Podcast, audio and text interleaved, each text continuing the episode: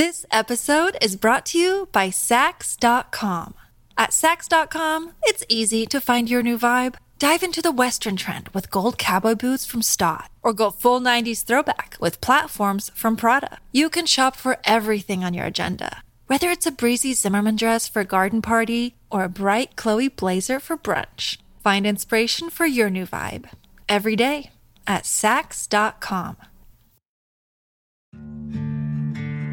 Dear Colgate, I love that you love that I love being at home. You even let me whiten my teeth from home because you know how I feel about getting up from my cloud couch. The Colgate Optic White LED kit gives professional level results in just 10 minutes a day for 10 days when used as directed. And that's why, Colgate, I want you to meet my parents because ever since meeting you, I've been living life to the brightest. Colgate Optic White. Find it at all major retailers. When you need mealtime inspiration, it's worth shopping Kroger, where you'll find over 30,000 mouthwatering choices that excite your inner foodie. And no matter what tasty choice you make, you'll enjoy our everyday low prices, plus extra ways to save, like digital coupons worth over $600 each week. You can also save up to $1 off per gallon at the pump with fuel points. More savings and more inspiring flavors make shopping Kroger worth it every time. Kroger, fresh for everyone. Fuel restrictions apply. Welcome to the New Books Network. Good morning uh, or good afternoon, everyone. Uh, we are here today with uh, Dr. Uh, Marchella Ward uh, to talk uh, about her new book, Blindness and Spectatorship in Ancient and Modern Theaters Towards New Ways of Looking and Looking Back. So, this book was published in 2023 by Cambridge University Press and uh, we have uh, the author here with us to uh, discuss about her work and uh, answer to a few questions. And uh, so, welcome, uh, Marchella, and thank you for accepting this interview. I'm really delighted to be here. Thank you very much for having me. And yes, so to begin with, can you tell us something about yourself and your work as as an academic? I can absolutely. Yeah. Um. Yeah. My name is Marchella Ward. Almost everyone I know, except my grandmother, when she's grumpy, calls me Cella. Um. So yeah, I'm I'm, I'm Cella. Um. I'm lecturer in classical studies at the Open University. Um, but I actually wrote most of this book while I was working at the University of Oxford. Um, and I was a fellow there of Worcester College. I was what's called an outreach fellow. So that means I had responsibility for all of the work that the college did to oppose the inequalities and biases that structure unequal access to universities like Oxford. I left in 2022 and I left uh, to go in search of a fairer kind of higher education um, and also uh, a more equitable approach to classical studies um, and, and found that at the Open University.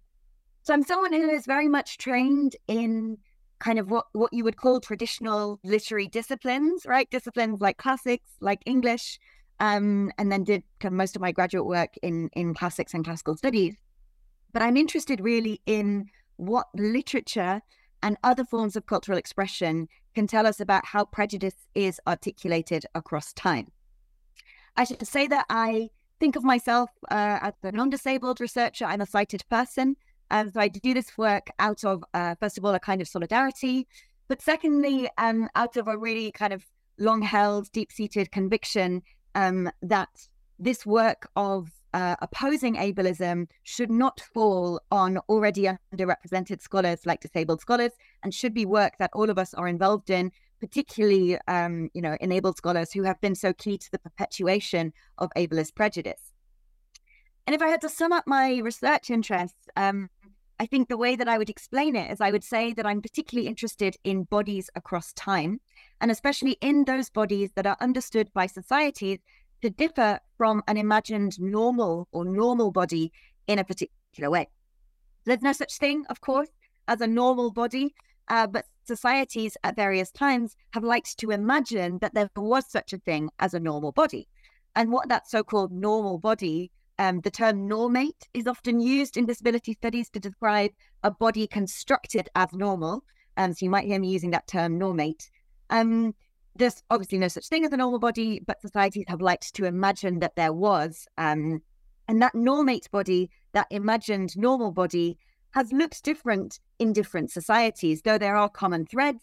It's often been white, it's often been male, it's often been enabled rather than disabled, for example. So, my work is really interested in making sense of how and why people across time, across history, have attributed meaning to bodies that they've understood to be different from that imagined normal body.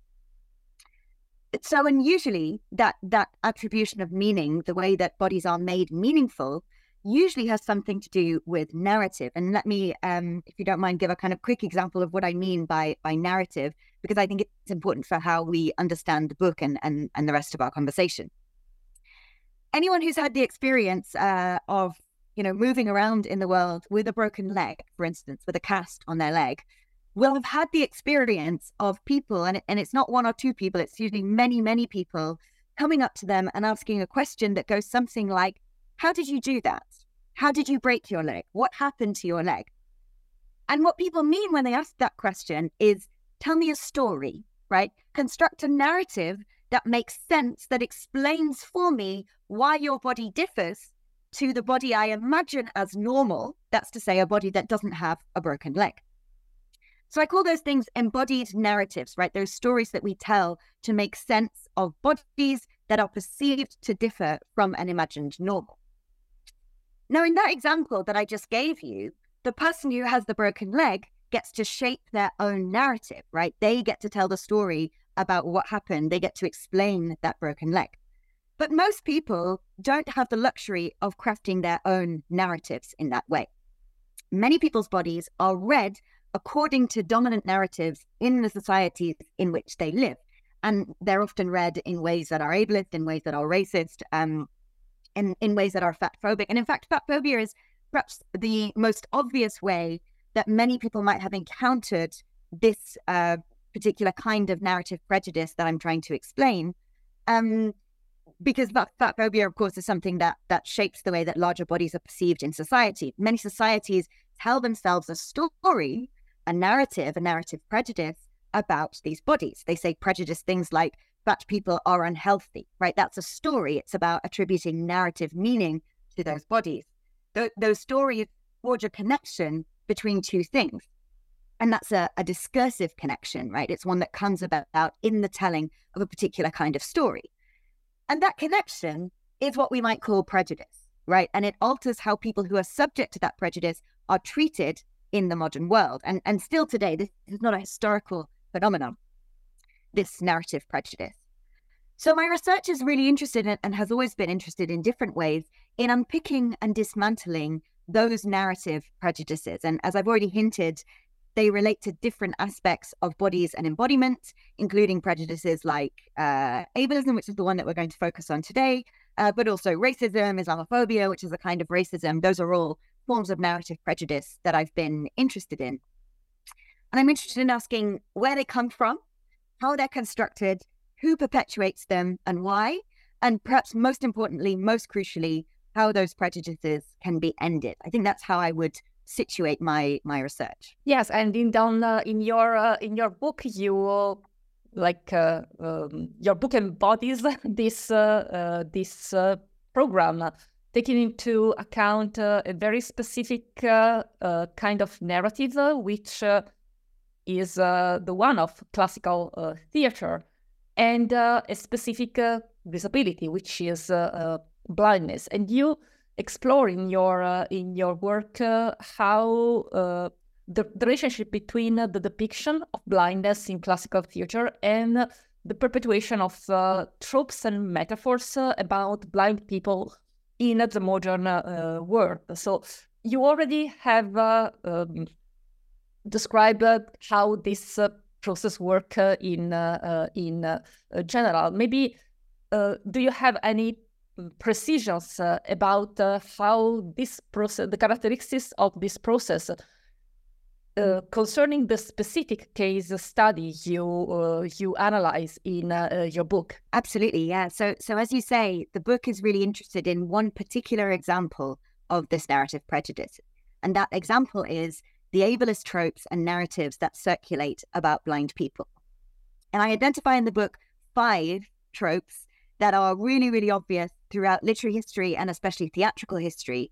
And those five tropes form kind of key chapters in the book. So those tropes are number one, a relationship between blindness and punishment. The idea that blindness is a punishment for some kind of sin or wrongdoing or um, some kind of evil action. Two, blindness and death. The idea that blindness um, is a kind of living beyond death, or, or that it brings the blinded character closer to death in some way. The third one is uh, blindness and second sight or insight. So the idea that blind characters have some kind of spiritual vision, or they can see the future, or they become prophets, or they have some kind of special knowledge, special insight. The fourth one is the opposite, um, interestingly, of that trope, which is the relationship between blindness and ignorance. So the idea that blind people are somehow deficient in knowledge, and that um, plays into a, a, very, very standing tradition in uh, European philosophy, in particular, of positioning knowledge and vision as if they were the same thing. So that's the fourth one: is blindness and ignorance, and then the fifth one is this relationship between blindness and pretense. So the idea that um, is very dangerously still leveled at disabled people in the modern world that they're really pretending, right? They're not actually blind; they're pretending to be blind. Um, so those are the five tropes that um, I traced throughout literary history, particularly as you say, theatrical history from the ancient world that I think are still operating in the present day. I could have focused on uh, a number of others, um, but these ones seem to me to be the ones that are still very pernicious today uh, for the lives of um, blind people, you know, real blind people. I'm not talking only about characters in the theatre. I'm talking about the way that um, these tropes, as they are retold through characters in the theatre, have real material effect on the lives of people as they live today. And in the book, I'm very clear on what my motivations are for doing this project, right? This isn't just a, a kind of project of, well, let's track these things and write a nice little book about them. Um, I'm doing this because I, I want this prejudice to be ended. That's to say, I want to stop the perpetuation of this narrative ableism. And so I'm asking the question where does this prejudice come from, right? In order to know how to end something, it might help to know where it's coming from. And it won't surprise you, uh, given what I've said about my training in, in classics and classical studies, to know that I found the answer to that question in ancient myths and especially in the ancient theatre. And there's a number of different examples that I could give, but perhaps the most obvious one um, is a play called The Oedipus Tyrannus uh, by a playwright, uh, Greek tragedian Sophocles first performed probably around 429 uh, BCE. And it's a play that encompasses each of these four tropes about blindness, right? It's about um, a man called Oedipus who uh, is abandoned as a baby on the side of a mountain because of a prophecy uh, that has told his uh, father that he's going to kill his father uh, and marry his mother. So he's he's uh, left for dead on a mountain. In fact, his um, feet are kind of pierced with a rod so that he can't crawl away, and then he's left as a young baby on the side of a mountain. Of course, it wouldn't be much of a myth if he met his end at the moment when he was expected to meet his end. So, of course, he doesn't. He's rescued by a shepherd and he's passed among a series of families, and he ends up um, growing up a long way from the city where he's born. Um, and then, you know, one night uh, he uh, is told by somebody that the family that he's grown up with are not um, his kind of biological mother and father. So he goes in search of them, and he ends up, as he's kind of on this search, he ends up uh, fulfilling that very prophecy and killing his own father. Uh, there's a brawl. It's sort of an accident. We won't really go into it, but anyway, uh, the father ends up killed by the son, exactly as the prophecy said. And Oedipus then continues on into Thebes.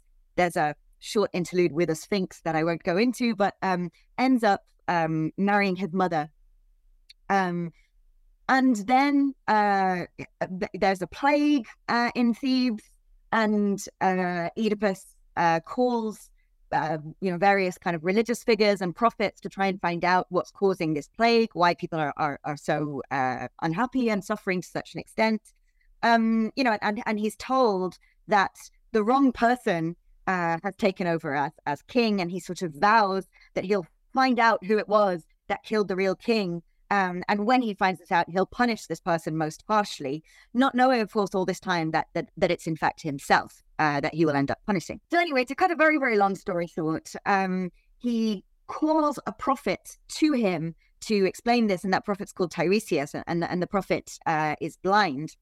It's a very frequent figure, interestingly, in the theatre. Tiresias appears in a number of classical plays. Um, but he has been given Tiresias this prophecy in the myth in exchange for his blindness. So that's the kind of, you know, blindness and knowledge picked.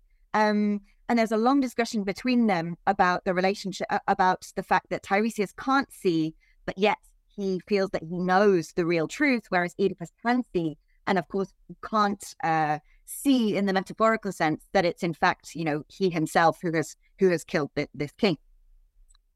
And then, um, so that that's the kind of blindness uh, and knowledge and blindness and, and, ignorance trope that I point to in the book. And then Oedipus, of course, uh, goes on, you know, very very famously in the myth to blind himself as an attempt to kind of punish himself for uh, what he then realizes he's done, which is to uh, kill his father and sleep with his mother. So we get then this idea of of blindness and punishment coming in as well. So it's a very, very famous play. It gets, uh, you know, reworked over and over again in theatre history. And each time that it's reworked, of course, these prejudices and these harmful tropes that are encoded within it get kind of passed on to new audiences and are then perpetuated in new ways.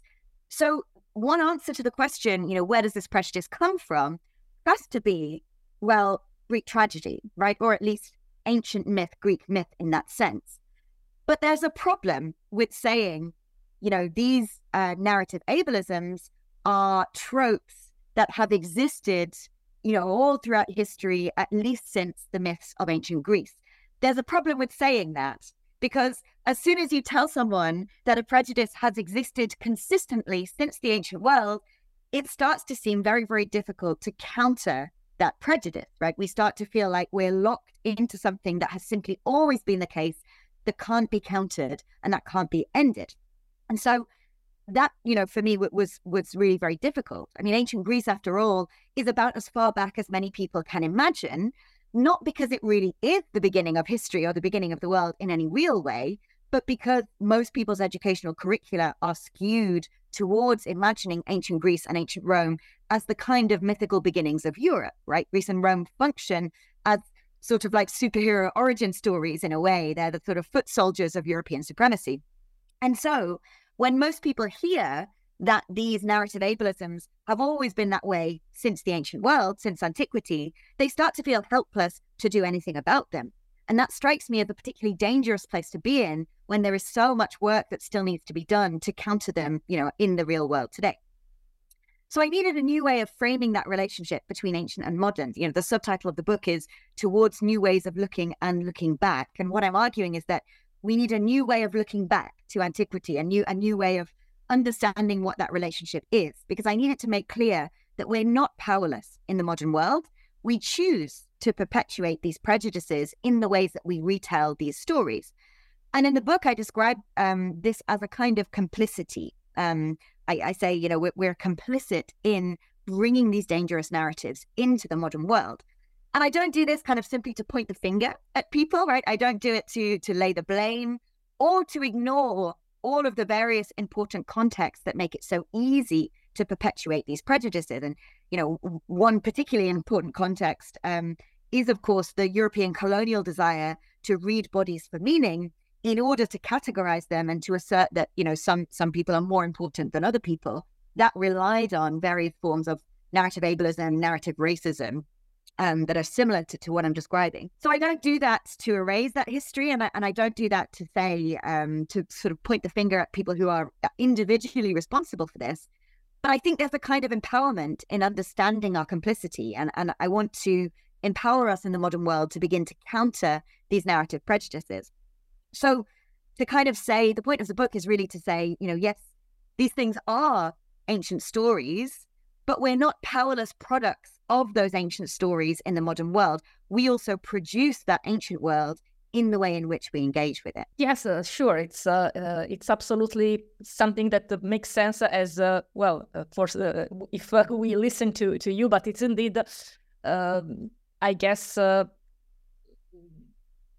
like common knowledge or common percep- perception that that uh, what is uh, engraved in the myth and the rooted in the, the myth of the antiquity it's kind of uh, as natural as gravity. It cannot be be it's a law of uh, of our existence.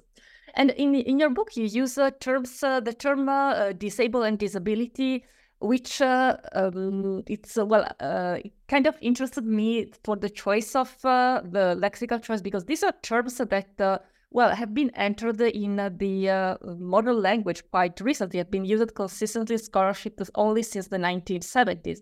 And uh, they are kind of uh, have a, a, specific meaning and connotation for us today that uh, I'm not sure that uh, it's it suits the antiquity. So it is like an, a, like it's not an anachronism for us to use terms like uh, disabled and disability when we discuss uh, conditions like blindness in uh, in ancient Greece, for example.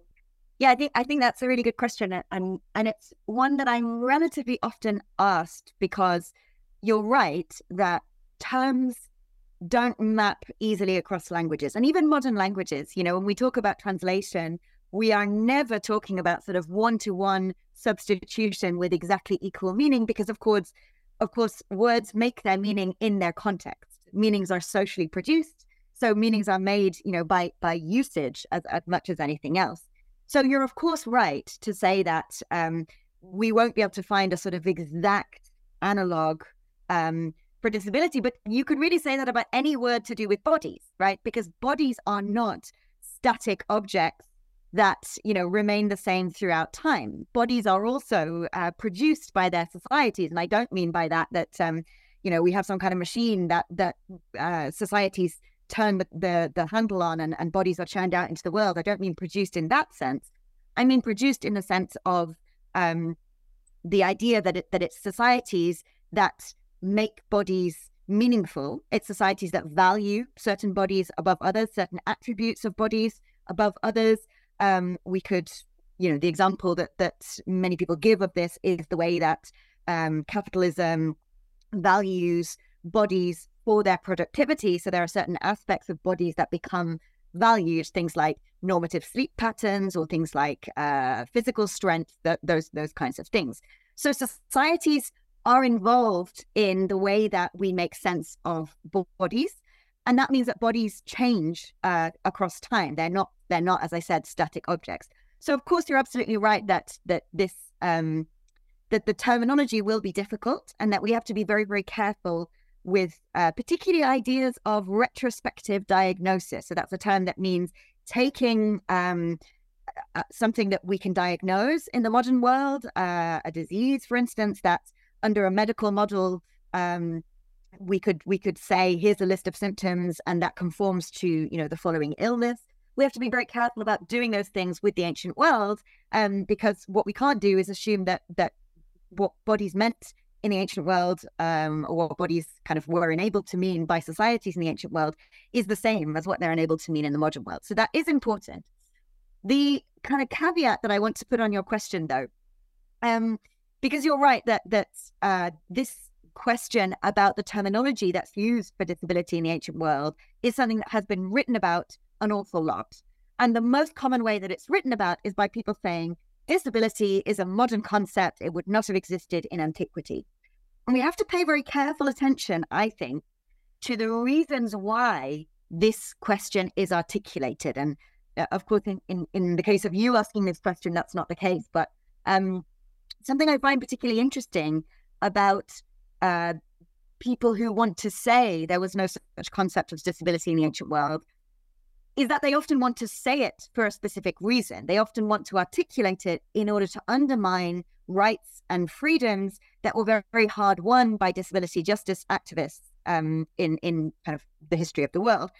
One very common uh, narrative that's very very popular among the far right, for instance, is the idea that ancient Spartans used to commit uh, infanticide against disabled children kind of routinely and that this it, it rears its ugly head on the internet. It's a horrible horrible story but it rears its kind of um you know horribleness on the internet in in various places relatively frequently.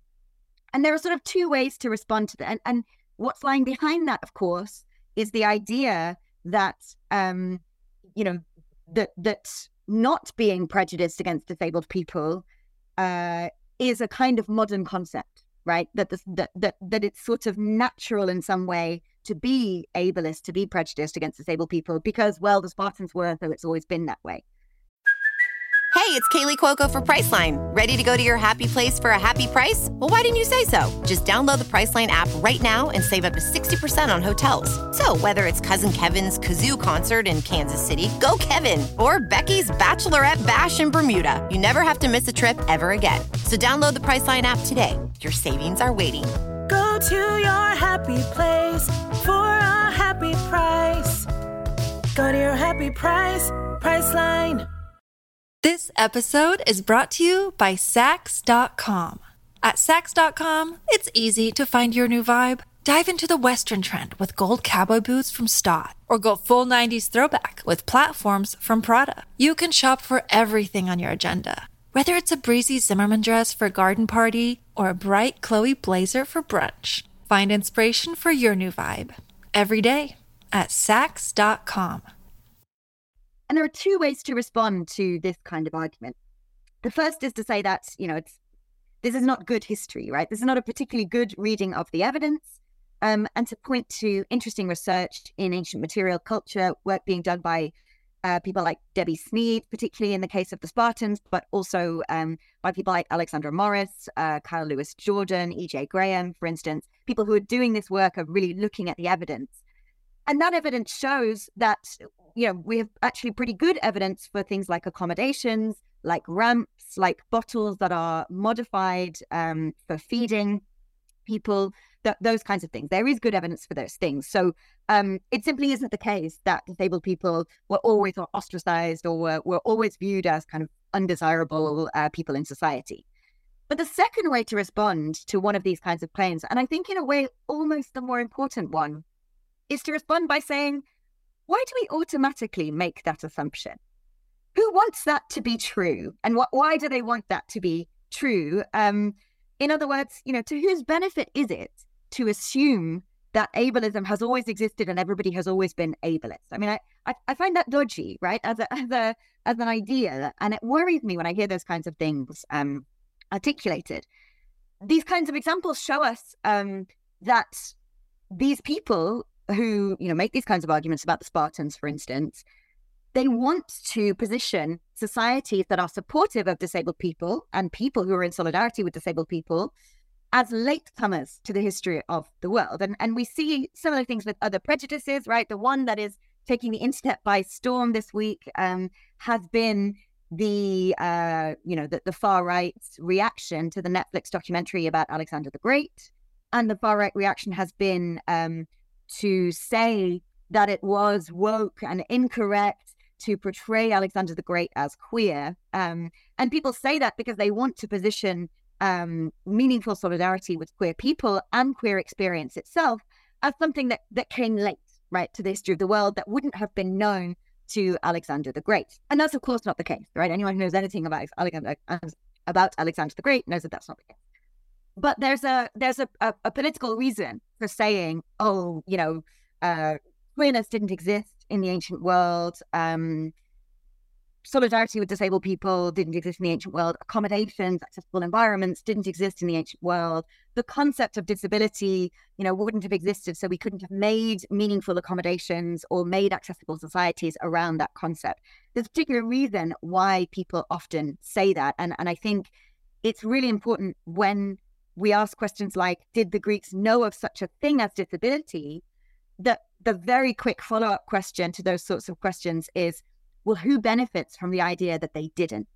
Because, you know, the answer to the question, who benefits from the idea that Alexander couldn't have been queer, or who benefits from the idea that all Spartans committed infanticide against disabled children, the answer to who benefits from that is precisely, you know, the, the, the sort of prejudiced uh, awful groups who would wish, you know, violently to enforce the normate body and normate uh, sexualities and and all of those various harmful things.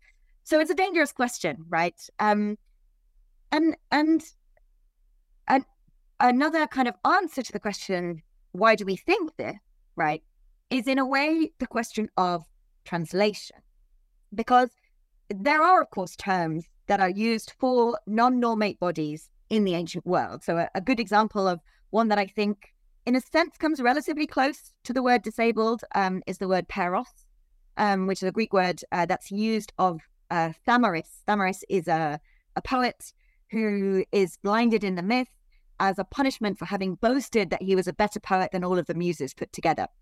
And he's blinded for, for this boastfulness.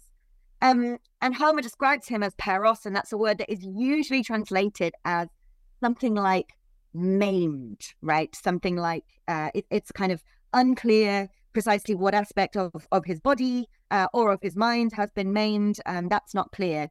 Um, it, it it's just it's marking difference. It's saying there's something that has happened to his body, and it's become the body has become different to the kind of normal assumptions uh, about bodies that were common among that society. And now here's the, the really interesting thing, I think, about this question of translation. And it's that we, in a sense, can't translate something without, or a word like that, it's difficult to translate it without imposing onto it some kind of value judgment about different kinds of bodies, right? So it's, it's a word that only appears once in Homer. Um, and so there aren't many other examples for us to, to compare it to.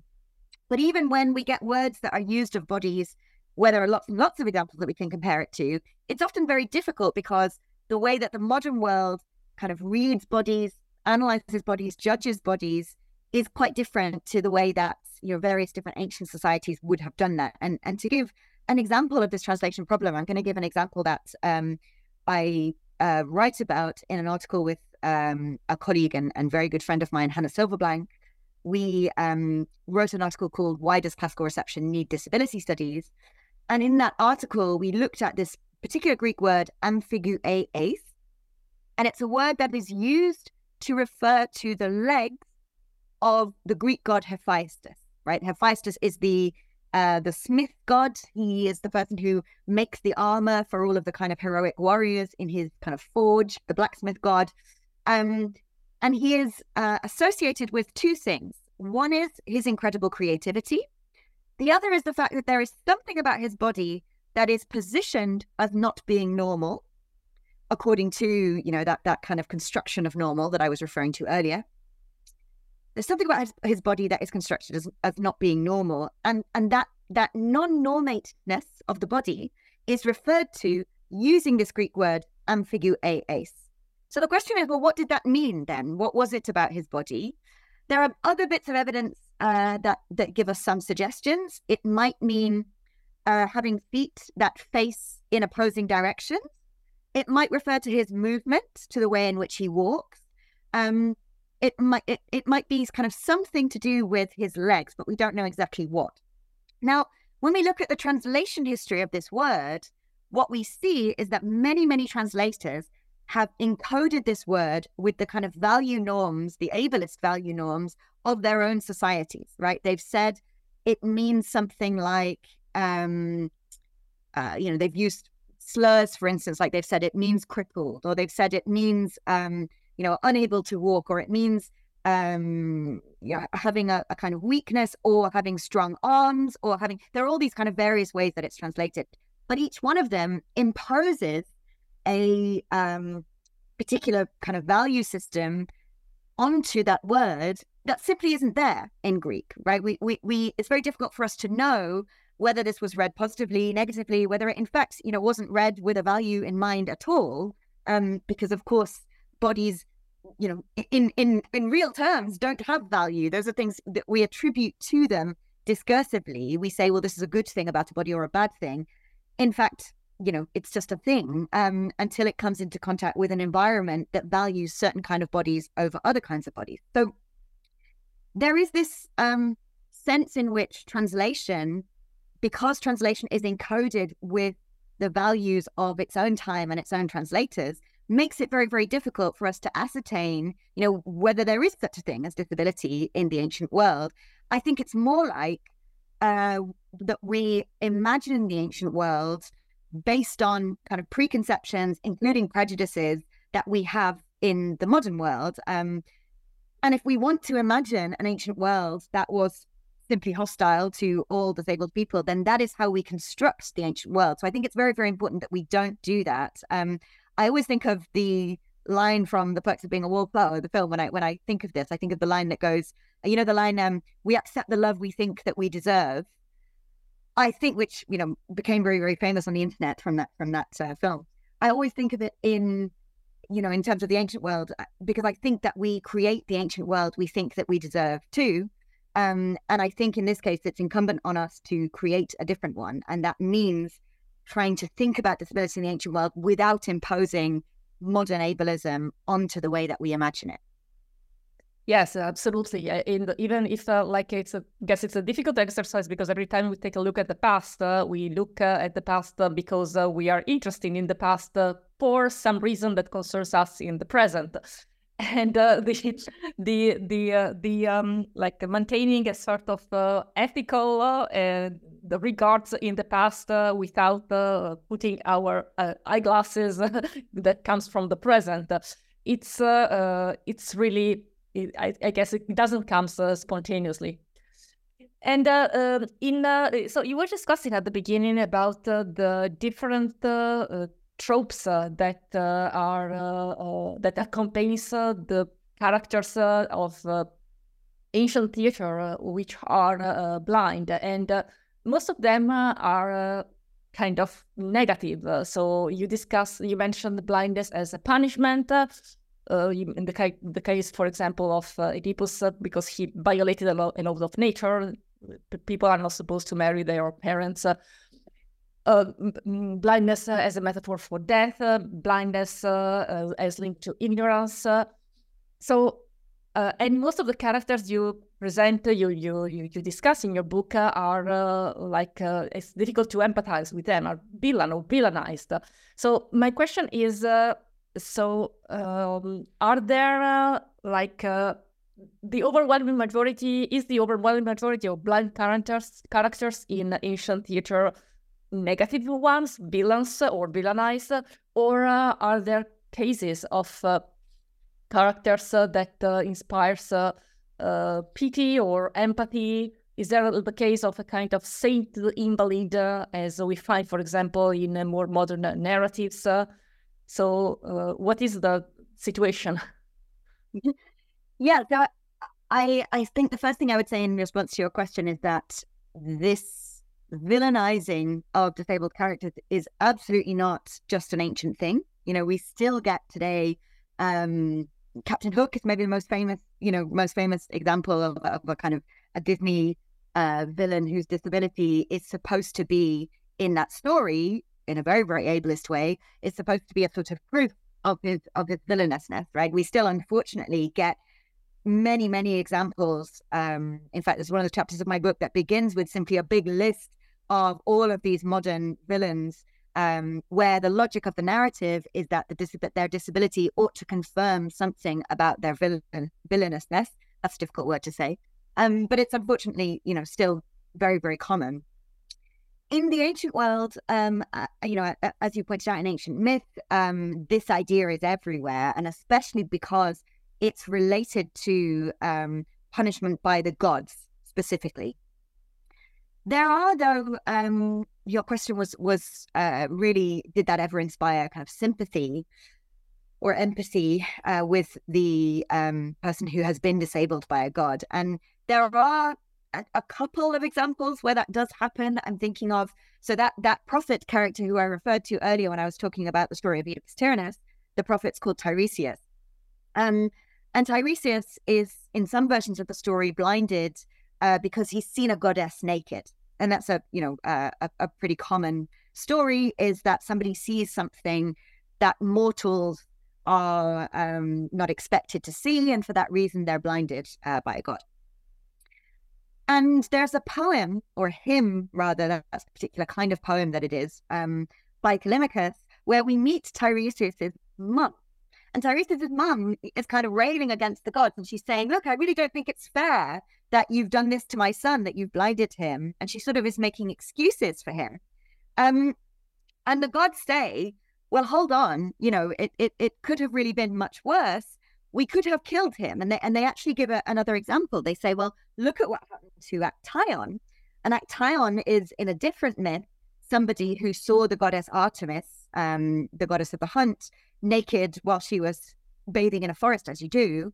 Um, and Actaeon kind of stumbles in, whether he did it deliberately or not is a subject of much debate, but sort of stumbles in, sees her naked, um, and he is transformed into a, a, stag. And he's a hunter, at Actaeon. That's what he's doing in the forest. So he's transformed into a stag and he's with all of his hunting dogs. And all of these hunting dogs have, of course, been out searching for this stag all day. So he transforms into a stag. The dogs immediately go, Oh, great, here's that stag that we've been looking for. And they tear him to pieces and he dies. So in the Callimachus poem, Tiresias's mother is told, um, Well, you know, it could have been worse. We could have done to him what we did to Actaeon. So blindness, in that sense, sometimes the gods um, say that this is a kind of a kind of gentler punishment. And there are examples um, in Greek literature where um, that case is made that it was really unfair.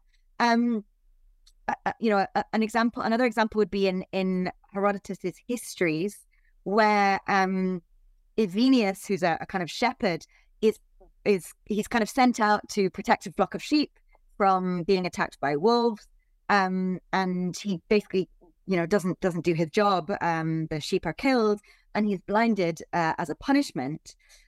Um, but it's actually the gods in that sense who say, you know, this was not a fair punishment, the punishment that that he was given. So they have more sympathy with him than than the humans who have blinded him for for not looking after their sheep. But what they do in response, in fact, the only thing that they can do, the gods very often, is they give him a gift. And in this uh, this uh, story that I'm referring to in Herodotus's histories, they say we'll give him a gift that will mitigate the loss of his eyesight. Right? We'll give him something that that will will make it okay that he's blinded.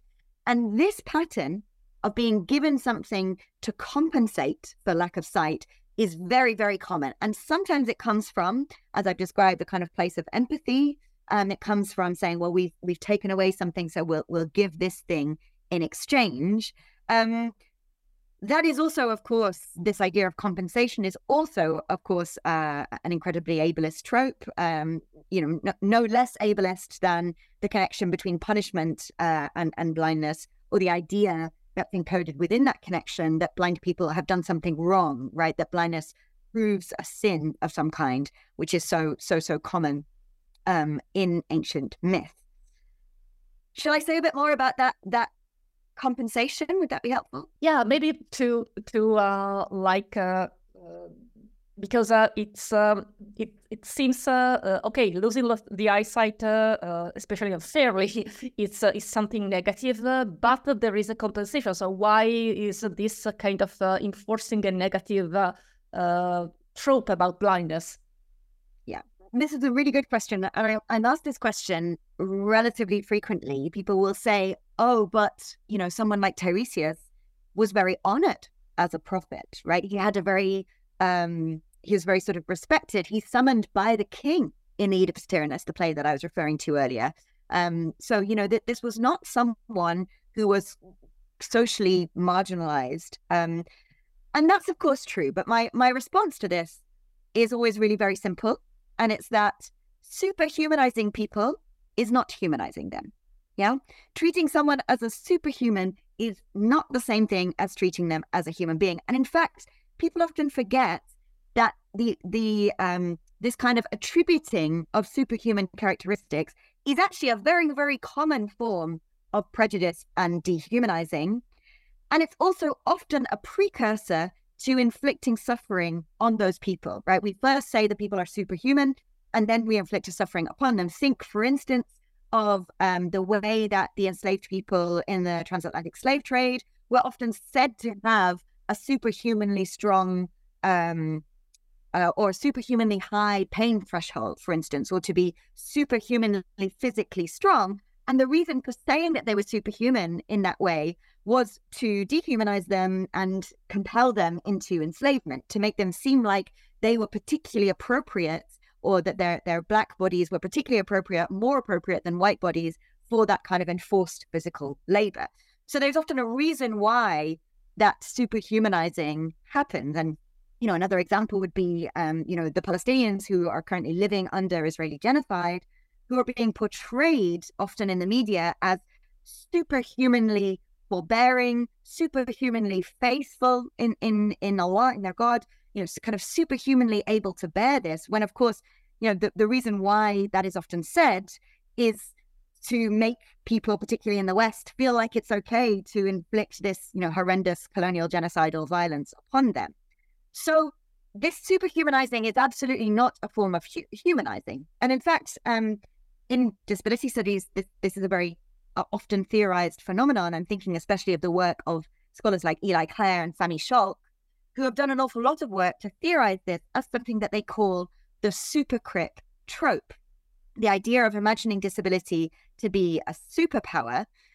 And there are a number of problems with this. I mean, with, with this um, narrative of disability, and we see this still in the modern world all over the place, right? We see it um, when we hear those stories in the media of a disabled person who, you know, for reasons of the lift being broken in the metro station, has had to drag themselves to the top of the staircase or as a kind of savior narrative where you know some passerby has had to carry often incredibly dangerously uh, a disabled person to the top of the staircase. And these things we tell these stories as if they were heroic feats.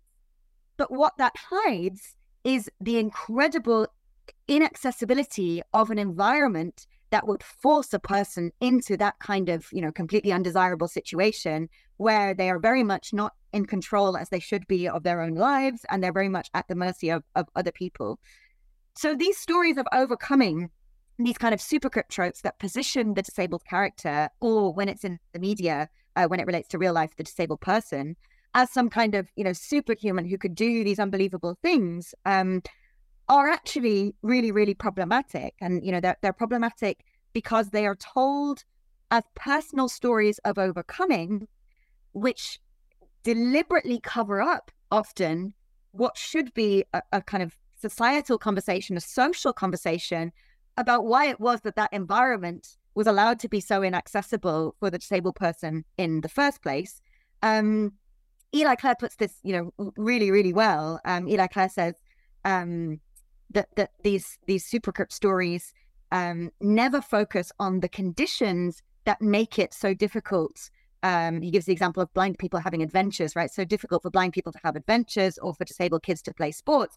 And then goes on to say, I don't mean medical conditions, I mean material, social, legal conditions. I mean lack of access, lack of employment, lack of education, lack of personal attendance services. I mean stereotypes and attitudes, oppression. So the, the role that these stories play in society is that they stop us from having a conversation about how to make society more accessible to disabled people because they focus on, you know, these kind of um, very mythologized and often, um, you know, unfairly told stories about how incredible disabled people can overcome uh, all of these very, very difficult situations. So these are actually stories that feed prejudice. They're actually stories that stop us from making society much more accessible to disabled people in, in ways that we obviously should. Look, Bumble knows you're exhausted by dating. All the must not take yourself too seriously and 6 1 since that matters. And what do I even say other than hey? well, that's why they're introducing an all new Bumble. With exciting features to make compatibility easier, starting the chat better, and dating safer. They've changed, so you don't have to. Download the new Bumble now. Another day is here, and you're ready for it. What to wear? Check. Breakfast, lunch, and dinner? Check. Planning for what's next and how to save for it? That's where Bank of America can help. For your financial to dos, Bank of America has experts ready to help get you closer to your goals. Get started at one of our local financial centers or 24 7 in our mobile banking app. Find a location near you at bankofamerica.com slash talk to us. What would you like the power to do? Mobile banking requires downloading the app and is only available for select devices. Message and data rates may apply. Bank of America and a member FDIC. In the case of Tiresias specifically, it might be worth me just giving a kind of quick footnote because there is something interesting about Tiresias. So, so, so Tiresias, uh, as I've said, is what um, someone like Sami Schalk um, in their work would, would call uh, a supercrip story Um, because he's given this kind of superhuman ability, the ability to see the future, um, as a compensation. It, that's the logic of the myth, as a compensation for having lost his eyesight. And he appears, you know, everywhere in the theater. There are so many stories uh, about Tiresias, and I'm using the, the the pronoun he there for Tiresias in a sense incorrectly. Uh, Tiresias is someone who, in a different myth that I won't go into, um, spends is a, is a kind of genderqueer character who spends you know some time uh, as a man, some time as a woman, um, for reasons that that relate to a, a, kind of tryst with the gods. So I'm I'm, I'm using the the term he of Tiresias because um, that is the gender that he most often identifies with in the theatre. Though that's not the case for his uh, or their genderqueer presentation in, in other myths. But uh, in the theatre, what is kind of most interesting to the theatre um, about Tiresias is the connection between prophecy and uh, loss of sight. And this actually makes Tiresias fairly unusual among prophets. It's not that every prophet in the ancient world was blind. In fact, there are a number of different ways that you could receive prophecy in the ancient world. You could simply uh, inherit it. You could have parents who are prophets and then you become a prophet. That happened. You could uh, fall asleep under the wrong tree and have your ears licked by snakes. And then as a result, you could develop prophecy from that. Um, there are even a number of texts, particularly around, um, or particularly the ancient texts of the place that we now call the Middle East, the ancient Middle East. Um, there are a number of texts that stipulate that prophets prophets should be um, free of, um, and I'm now going to quote the language of the text, of squinting eyes. So there's this idea of um, idealized uh, physical perfection that is also about um, having eyes that that um, were shaped in particular ways or worked in particular ways. So it's not at all the case that blindness and prophecy always go together in fact, you know, in, in, in this particular uh, medical text that I just made reference to, blindness and prophecy probably don't go together at all. Eyesight and prophecy probably go together. So Tiresias is, is fairly unusual um, in the history of, of or in the, the kind of mythical corpus uh, of ancient prophets. But I think the theatre's obsession with him, though, is precisely because he makes this connection between blindness and insight um, which you know is, is so uh, surprising for a, a, theatrical form that has often been understood, after all, to be absolutely grounded in vision. We call it in English the theater. Um, that's a, a, word that that uh, comes from from the Greek word theaomai, which is the verb that means I see.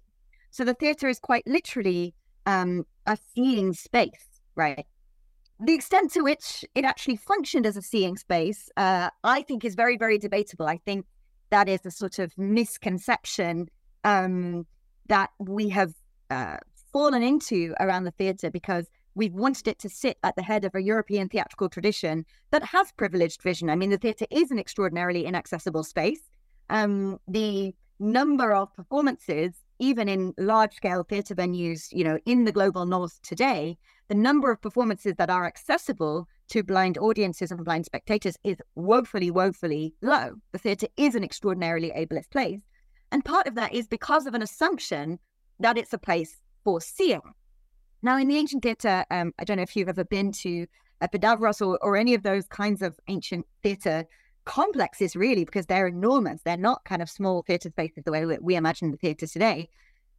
Even someone with with you know extremely good eyesight would struggle to see an awful lot when you think about the kind of distance away from the action where the the um or the distance between the spectators and the performers that was likely to have been the case for most of the spectators in that that kind of theatrical setting so i think probably um it's a misconception of the theatre to say that the theatre is a place for seeing, but it's a misconception. It, it it's, it's, of course a, a, a, in reality a kind of multi-sensory experience um, that can be um, engaged in in different ways by people with different kinds of of uh, sensory uh, perception or sensory modalities. But the idea that it is a space for seeing has been incredibly important um, to Greek theatre's position at the head of a, a tradition of, of European theatre. So we have wanted, or Europe has wanted, to claim Greek tragedy for the beginning of that tradition, to kind of give it an origin point. Um, and so we've wanted to imagine that it was predominantly about seeing. And so it's unsurprising then that we then have this theatre history that's been obsessed with this figure of Tiresias, um, who, you know, precisely uh, is so important to the theatre because he undermines that relationship between seeing and knowing. So there's a lot of baggage here in the theatre, and that's one of the reasons why I wanted to write a book focusing on these tropes in the theatre specifically. There's a lot of baggage here, um, particularly because you know Europe has wanted to claim Greek theatre as the head of its own theatrical tradition, and it's done that by leaning on this idea that the theatre is a space for seeing, and that has led, I think, to the perpetuation of of many of these ableist tropes but not just for the perpetuation of those tropes, right? It's also led to the theatre becoming, materially speaking, an extremely inaccessible space, and and that still, unfortunately, remains the case today. Sure, absolutely. And uh, uh, well, talking about uh, well, you, you, mentioned the case of the character of uh, of Tiresias uh, as uh, as being in some versions of the myth as a female, and thinking about the the, the the vast majority of the characters that you discuss in your book are all male characters. Is like uh, losing the eyesight not something uh, that uh, uh kind of appropriate for a woman? In, in or unthinkable for a woman? Too much for uh, in in ancient uh, ancient culture? Or how how can we explain this this like this gap yeah this is a really interesting thing and, and i say this in the book as well i sort of stop halfway and say hold on a minute something's really wrong here because even though, you know, in, in, in reality, in the world around us, two thirds of blind people in the world are women. You know, the vast majority of them live in the global south, and two thirds of them are women. So, you know, even though, um, and, and of course, just a quick aside on that data, of course, data of this kind is gathered in incredibly binary sense. Um, so when we say two thirds of them are women, um, that's of course, you know, not accurate to many, many people's experiences of gender, but it's unfortunate that we have to deal with the data as we have it. And that data is kind of cut in a binary sense uh, between women and men. So um, I apologize for that. We have to deal with the data that we have. Um, but you're right that it's totally surprising. Two thirds of blind people in the world um, are women. But yet, you wouldn't know that from, you know, simply uh, reading or watching or listening to some ancient Greek plays because you know nearly exclusively we meet blind characters who are male characters and i think that that has to do with another kind of trope um, about blindness which again still operates with very very malicious and harmful effects today which is the connection between blindness and castration and this uh, comes obviously through psychoanalysis and, and, and via Freud and via the idea that uh, sexual attraction uh, has this key component, which is um, it's usually kind of gendered, uh, binary gendered in a very old fashioned way as, um, you know, for men being about seeing and for women being about being seen. That's the kind of very old psychoanalytical model of understanding sexual attraction. So viewing is something that is required for, for, for sexual attraction according to this psychoanalytical model.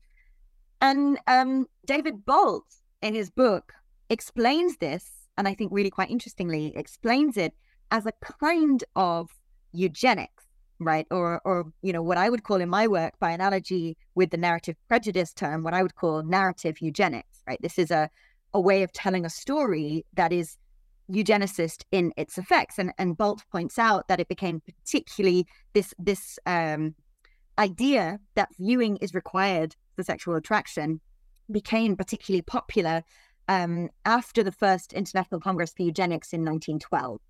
So there is a kind of um, a kind of eugenicist motivation here of positioning viewing as part of sexual attraction.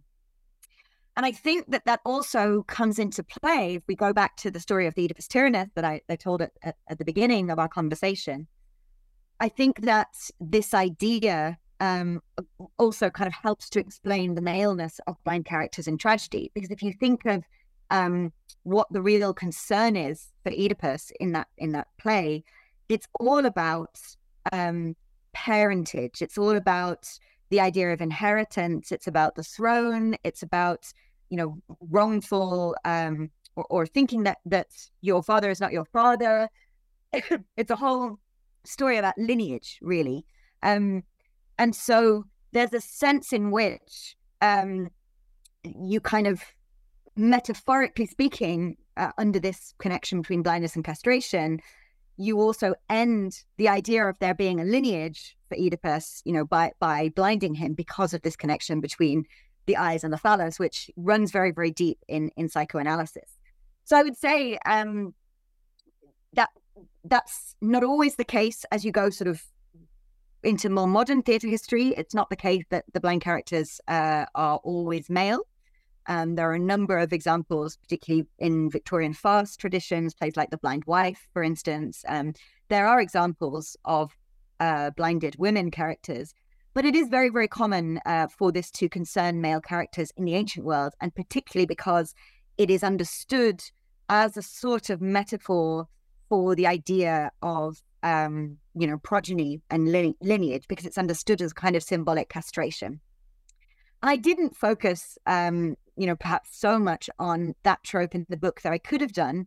And I think what I what I would have said, uh, the way I think it does play out in in people's lives in really important ways, is in prejudices that still exist today against blind parents. There are still, you know, and and and uh, I know that it's a prejudice that's perpetuated against uh, disabled people more broadly. Um, is the assumption that they uh, will be less able to parent than enabled people, um, and also the idea that they um, they don't seek in their lives, you know, meaningful romantic relationships, marriages, meaningful sexual relationships, um, those sorts of things. You know, it's not it's not my personal experience to have those things directed at me because I began by saying, I'm a, a I think of myself as a non-disabled or an enabled researcher, but I know this as a trope that operates in the world. So so part of the reason that I that I didn't uh, focus on it and that I'm not focusing extensively on it now um, is that it isn't my experience and there are people better able to articulate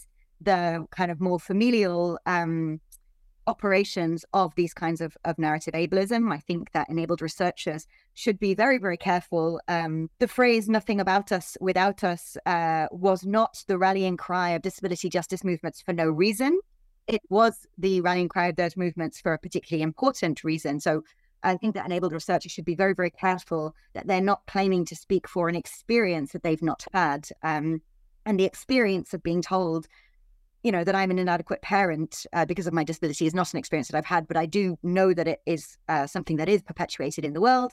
And I would um, frame it very much in relationship with this kind of narrative eugenics, this relationship between blindness and castration, which is also the explanation for the overwhelming uh, number of of male uh, blind characters in ancient texts. I think.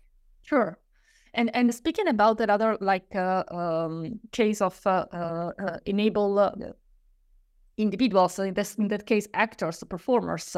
the the of, of course in the in ancient well of course in what we know in ancient Greece, in ancient theater, the uh, all the, the, actors playing blind characters, uh, they were not blind, and uh, uh, they had you use the term to cripple up to to perform the role of a blind of a blind man on on stage, and well, this is looks something that it's very much remained unchanged. if we take a look, for instance, uh, at uh, the number of uh, performance of of disabled characters in Hollywood movies that are performed, played by abled actors uh, and actresses uh, that uh, uses this choose uh, seem to choose this kind of role as a kind of award baiting uh, role because oh my gosh how talented you have to be to perform someone who is tetraplegic or or or autist, and this is something that uh, we don't see vis-a-vis of performers uh, in uh, if you take a look at, at other kind of minorities for example it's not long it's no longer culturally acceptable for us to have a, othello played uh, laurence olivier style wearing blackface as it's not acceptable to have a male actor playing a woman character for no reason for the reason that the women uh, are not appropriate uh, to stage to be on stage or uh, to play in a movie. So how why the case of disability seems to remain like unchanged. Yeah, you're absolutely right that um, this is a huge, huge problem, and um, it's in fact, you know, one of one of the most obvious routes to an act to an Oscar for an enabled actor is unfortunately to take the role of a disabled character because as a society we very much reward um, successful cripping up. That's to say, successful playing of a disabled role by an enabled actor. And by successful, I mean a performance that is judged to be authentic in some way, judged to be of a high quality. Um, and all these things are extremely, extremely problematic, right? I should say, first of all, the term cripping up is, is not my term. Um, it's a term that has been used widely in criticism of this practice. It's used, for instance, by, by Frances Ryan um, in some of her work, where she talks about some of these problems um, of enabled actors playing disabled roles. Um, and you're right also that it, it, come, it came about sort of analogously with um, this problem being articulated around race and racialization um, with the uh, the playing of particularly black roles by white actors being something that was for much of theatre history absolutely accepted as normal, um, but then you know became something. And if you trace the the performance history of a play like Othello, as you said, you can see exactly the moment at which um, you know black actors begin to play Othello first um, to kind of consternation from the crowd, and then uh, you know to increasing acclaim and and and now you're right that um, we wouldn't expect a large um, theatre company a large um, particularly a, a well supported uh, Shakespearean theatre company we wouldn't expect them to cast uh, a white actor in in a, a, role of a character of color, but yet that is still unfortunately very very common in the case of disabled roles and enabled actors. So I and and and this is a problem for various reasons. I mean, it's a it's a huge material problem for disabled actors, right? It relies on an assumption that there simply aren't uh, large numbers of disabled actors, which is straightforwardly untrue. I mean, if you look at the work that companies like uh, Ramps on the Moon have been doing, for instance, you can see that there is absolutely no shortage of extremely talented disabled actors. Um, so the idea that this is a, a material problem, that that it's a problem that's caused by, you know, some kind of pipeline issue, or that the the actors aren't being trained or they don't exist, that's simply untrue. There are extraordinary numbers um, of very very talented actors, stable actors who simply could play these roles. They could be cast in those roles, but they're not. And so you're right. The question is, well, why aren't they, or at least they're not kind of on the whole with with regularity. And I would say that the answer to this question, which is essentially a question about representation, or that's the way it would often be articulated as a kind of unfair representation, where we end up with, um, you know, there not being enough roles for, for disabled actors and disabled actors therefore being underrepresented in the industry. So it's framed as a problem of representation. I actually think it's a problem of narrative ableism and I and I suppose I would think that because I wrote a book about narrative ableism, and so in that sense, I'm simply you know proving what I think to be important, which might be a sort of solipsistic thing to do. But the reason I don't think it's so solely a kind of solipsistic thing to do is because um, I think that narrative ableism often requires enabled actors to play those roles. And an example I give in the book um, is an example of a, a new musical uh, that I think was a 2017 musical that's called The Braille Legacy. And that musical, so as its name indicates, it's a musical about the life uh, of Louis Braille, the uh, much famed uh, French inventor of the Braille alphabet. And um, it's about the life of Louis Braille uh, living in uh, the Institution for Blind Youth in Paris. And what is fascinating about this musical is you would think right? If if you simply read the blurb of this musical, you would think this is going to be an incredible opportunity to cast, you know, lots and lots of, of blind actors um, in these roles. That would seem like the obvious assumption to make.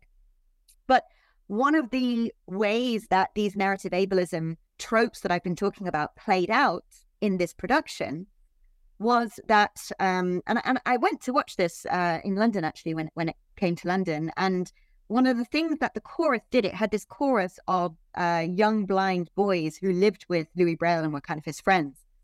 And to indicate the blindness of these children, the actors wore blindfolds um, across their eyes, and they removed these blindfolds at kind of narratively meaningful moments in the production, such as when they learned to read Braille or when they came to some kind of understanding about something they had previously misunderstood, or when they died. They also removed their blindfolds. So you can see here there maybe some of the echoes of some of the tropes that I've been talking about. But the idea was that vision and blindness were not were not simply um, abilities, right? They weren't simply relating to, to bodies and minds. They were in fact um, symbols. They they were symbols. Vision and blindness were symbols of knowledge and ignorance, and they functioned that way throughout the production. And in order to make them function in that way, you can't cast blind actors, right? Because blind actors, most blind actors, simply don't have um, the capability to transform at any given moment into sighted actors. That isn't possible for them. And so, in order to make this narrative ableism work on stage, the production team was required to cast enabled actors in those roles. So, what I'm saying is there's a connection between problems of underrepresentation, which, you know, as I've said, are urgent and could be solved almost immediately uh, by more accessible and fairer casting practices and programming choices, um, and should be solved immediately. Um, but there's a connection between those problems of representation and this narrative ableism that, that I've explained, because in many, many cases, it's the narrative ableism that, in fact, you know, then requires the casting of enabled actors in those roles. Because the minute we use disability symbolically or metaphorically, then we not only divorce it from real lived experience, but we also, um, you know, then require a body that can both perform the disability and perform, you know, the enabled role that is positioned metaphorically as its antithesis. So we create a situation where production companies then think that they have to cast enabled actors, and that simply perpetuates the problem. So we need fair representation immediately, but we also need to end narrative ableism and to stop writing characters, you know, with these incredibly ableist tropes so that we no longer are in a position where production companies can say, oh, well, we had to cast a, a sighted actor to play this blind role because when he removes his blindfold, he has to be able to see. That is an undesirable situation that we need to get out of. And, and in, order to like uh, to to put an end to this uh, vicious uh, circle, as spectators, uh, do we have any kind of agency, or uh, uh, we are kind of condemned to absorb what the kind of this kind of ableist tropes? I think that we do. I think that we have enormous amounts of agency. I think we feel in a position of powerless, as I explained at the beginning of our conversation, because we feel like oh, these things have been with us so long. Um, you know, there's nothing we can do. It's simply mythological. It doesn't have an effect on real life. You know, it's just stories.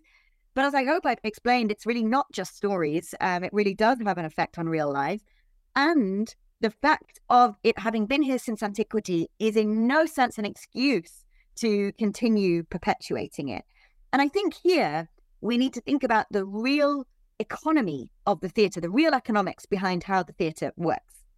And one thing to note before we have this conversation about the economics of the theatre is that, um, as I've already made reference to, theatres are, um, you know, to their great detriment, extremely inaccessible spaces. I mean, the, the production that I referred to just now, the Braille Legacy, um, that had in the London run in which I watched the production, it only had um, two accessible performances that had, by accessible, I mean performances that had things like touch tours um, and audio descriptions and those kinds of things that would make it accessible for blind audience members.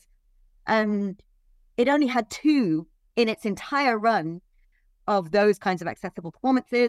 And both of them happened on the same bank holiday weekend. So if you were a blind audience member who wanted to see that show and you happened to be away on bank holiday weekend, there was simply no way that, that, that you could have, have engaged with that performance. You were prohibited from doing so because it was inaccessible to you. So when we think about theatre audiences, um, it's important that we don't romanticize them. You know, theatres have done good work in some ways and are continuing to do work around material accessibility for audiences. But that work really needs to accelerate because it's still the case that uh, certain groups are really overrepresented within theatre audiences. And, and by that, I don't just mean enabled people, I also mean, um, you know, the middle class, white people, for instance, are also people who are overrepresented um, in theatre audiences.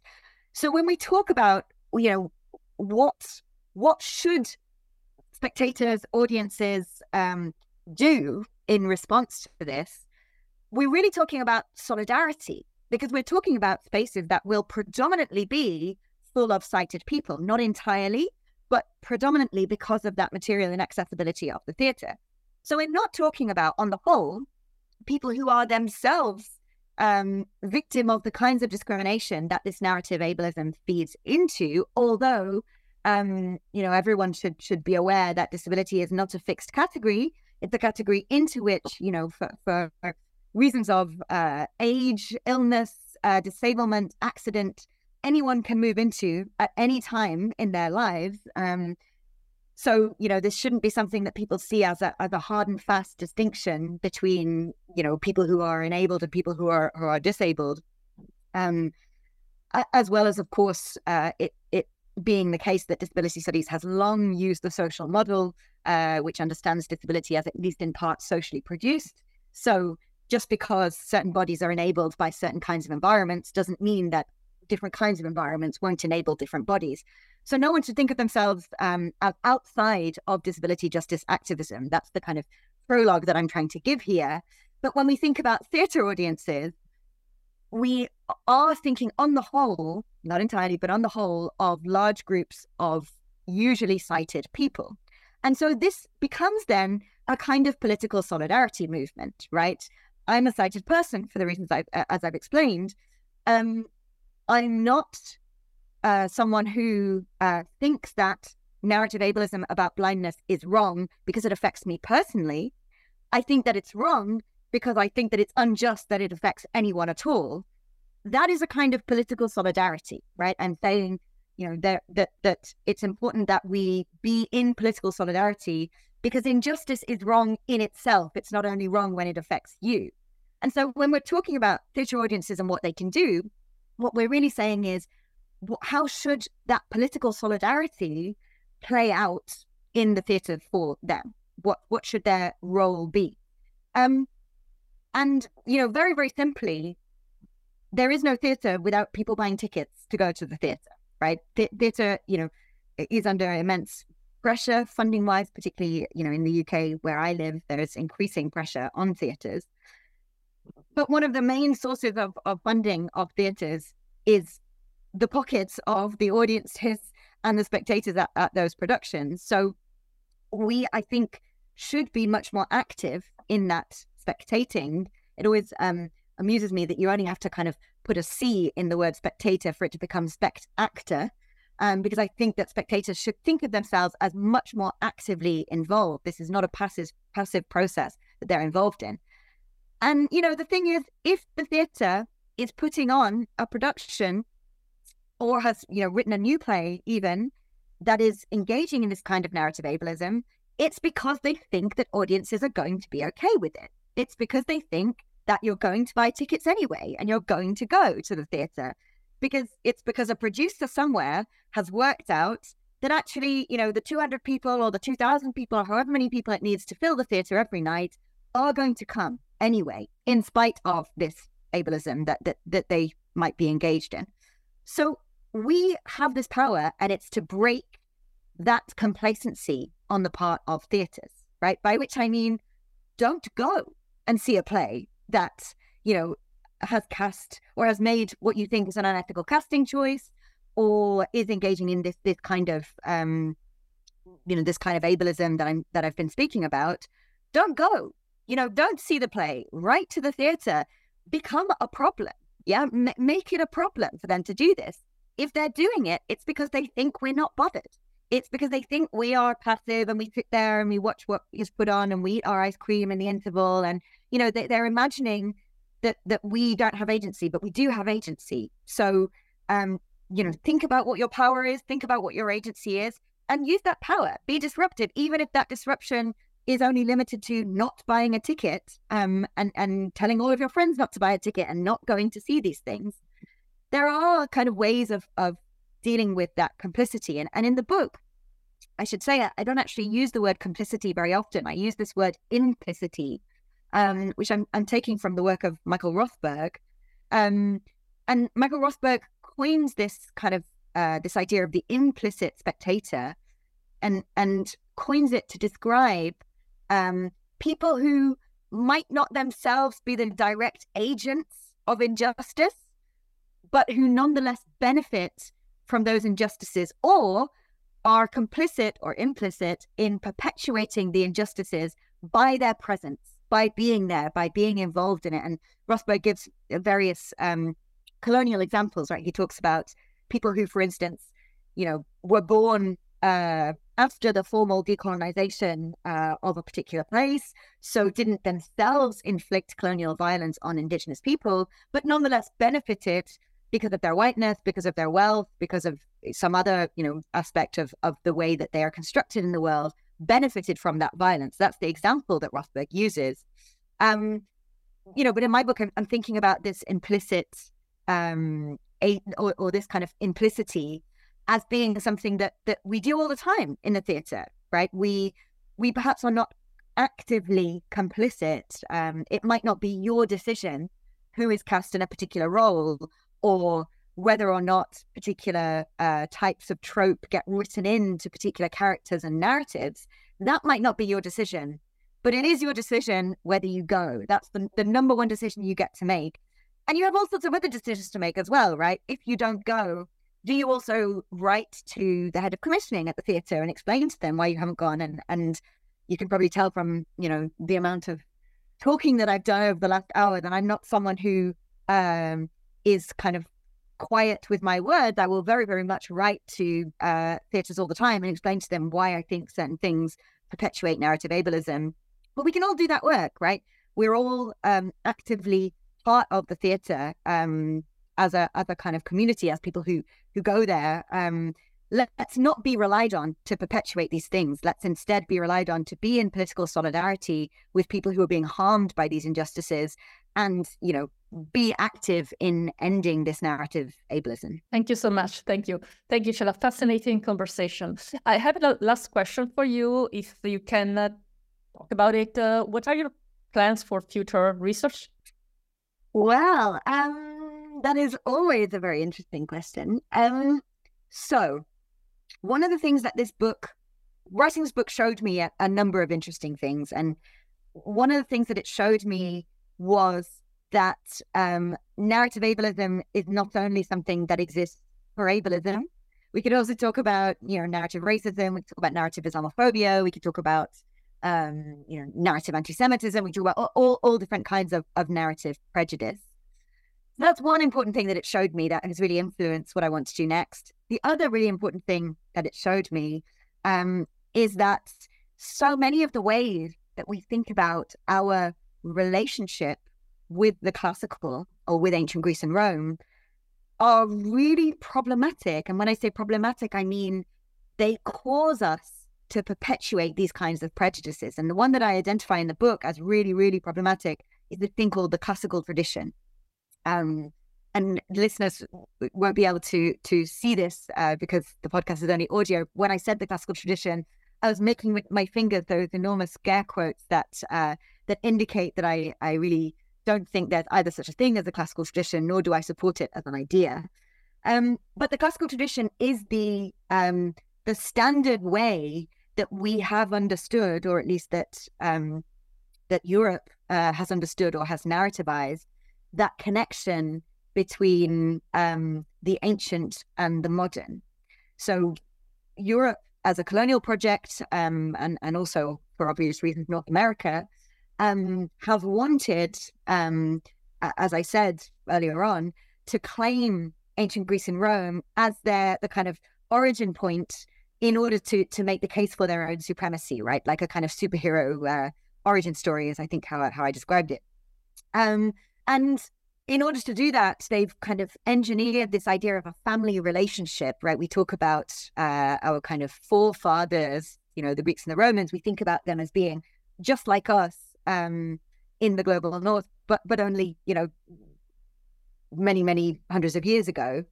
Um, and we frame that as a classical tradition. We talk about ourselves uh, being in a tradition that ultimately might might have several stages. It might go through, I don't know, some other canonical authors, Shakespeare, Milton, whoever. Um, but ultimately, you know, it, it, will end up with the Greeks and the Romans. And that's a kind of, it's almost like a family tree logic that gets produced, a kind of genealogy um, that serves. I mean, that's it's not at all neutral, right? It's it serves absolutely to to um, uh, to kind of undergird or to to uh, make the case for European supremacy and and and particularly um, colonial supremacy. So that narrative is extremely problematic for a number of reasons. And the reason I have to take it on in this book about narrative ableism is because I have to say this narrative has made it possible for us in the modern world to believe that we are not responsible for the perpetuation of these tropes, right? It's allowed us to say, um, oh, yeah, I guess it's bad that I wrote a villain um, whose disability was supposed to explain their villainous. I guess that is bad, but we've been doing that since the ancient Greeks, and it's really just a literary trope. And you know, th- those excuses are, in a sense, excuses that have worked because we have imagined ourselves to be the passive inheritors of these things, you know, from from the ancient world. So, what became obvious to me when writing this book was we need very different ways of understanding that classical tradition. We need to understand that we are um, in the modern world, we are ethically responsible, but we are also active in the way that we imagine that ancient world. It's not something that is just passively handed down to us. So I'm working now um, with a, a, collective of scholars, a very, very global collective of scholars, um, a collective that, that I co-run um, with my colleague Mathura Umachandran, um, that's called the Critical Ancient World Studies Collective. And it's a way of um, reframing that relationship between the ancient and the modern so that we don't understand ourselves in the modern world as the passive inheritors of antiquity. Um, and that, of course, allows us to do things like undermine uh, European supremacy and uh, kind of undermine uh, various colonial ideas about the importance of the West, for instance, or even the idea of the West as itself a colonial idea. Anyway, I could go on for a long time about the various uh, decolonial shifts that this collective is hoping that uh, rethinking the relationship between ancient and modern will allow us to make. But that's the work that we're now doing is kind of, you know, building on um, some of the issues that I was coming up against um, when writing this book. Um, things that were making it difficult for me to simply say, look, abandon this narrative ableism, go and write better stories, fairer stories, more just stories. Um, there were things about the classical and the way that we imagine it that were holding me back from saying that. And this collective is really about finding the things that will allow us to use the classical not to perpetuate inequalities as as it uh, you know is currently used uh, in a large part to do, but to imagine uh, a much more just future for everyone. Fascinating. Looking forward for reading the work of uh, your work and your your colleagues. Marchella Ward, blindness and spectatorship in ancient and modern theaters towards new ways of looking and looking back. Uh, Cambridge University Press 2023. Thank you so much, Cella, for having this uh, conversation with us uh, today. And uh, well, I wish you all the best with uh, your future research. Thank you for having me. It's an absolute pleasure.